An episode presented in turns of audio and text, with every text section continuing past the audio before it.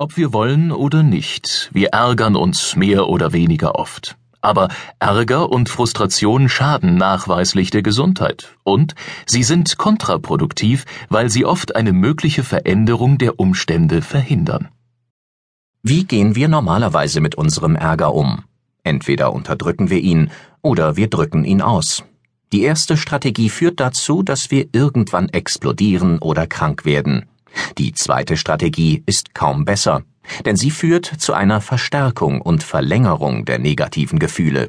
Sie programmiert uns dahingehend, dass wir uns immer wieder und möglicherweise sogar in steigendem Maße ärgern. Dazu kommt, dass das Ausdrücken von Gefühlen nicht in jeder Lebenssituation angebracht ist. Aber wie sollen wir dann mit unserem Ärger umgehen? Zum Glück gibt es einen dritten und goldenen Mittelweg. Die Gefühle werden geistig verarbeitet und integriert. Dazu stelle ich Ihnen zwei Methoden vor, mit denen sich unzählige Menschen auf der ganzen Welt von Ärger und Frust befreien konnten. Beide sind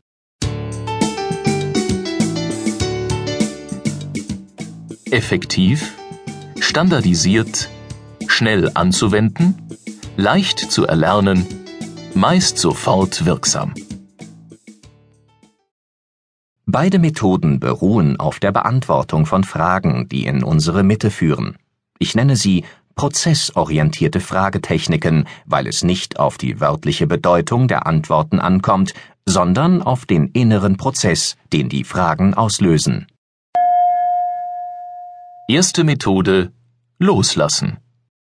Diese Methode arbeitet mit Ihren Gefühlen. Bei aktuellem Ärger benötigen Sie oft nur wenige Sekunden, um sie anzuwenden. Zweite Methode Bearbeiten.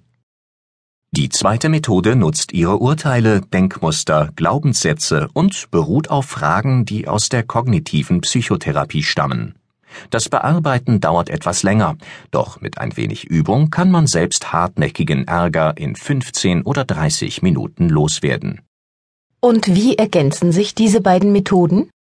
Sie ergänzen sich, weil man beim Loslassen mehr auf der Gefühlsebene und beim Bearbeiten mehr mit dem Verstand arbeitet.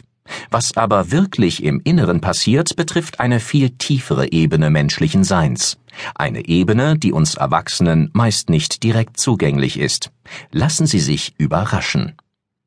Die erste Methode besteht aus vier Fragen. Sie stammen aus dem Buch The Sedona Method des Amerikaners Hale Dwoskin, der sie von seinem Lehrer Lester Levinson übernommen hat. Levinson hatte sich im Alter von 42 Jahren todkrank zurückgezogen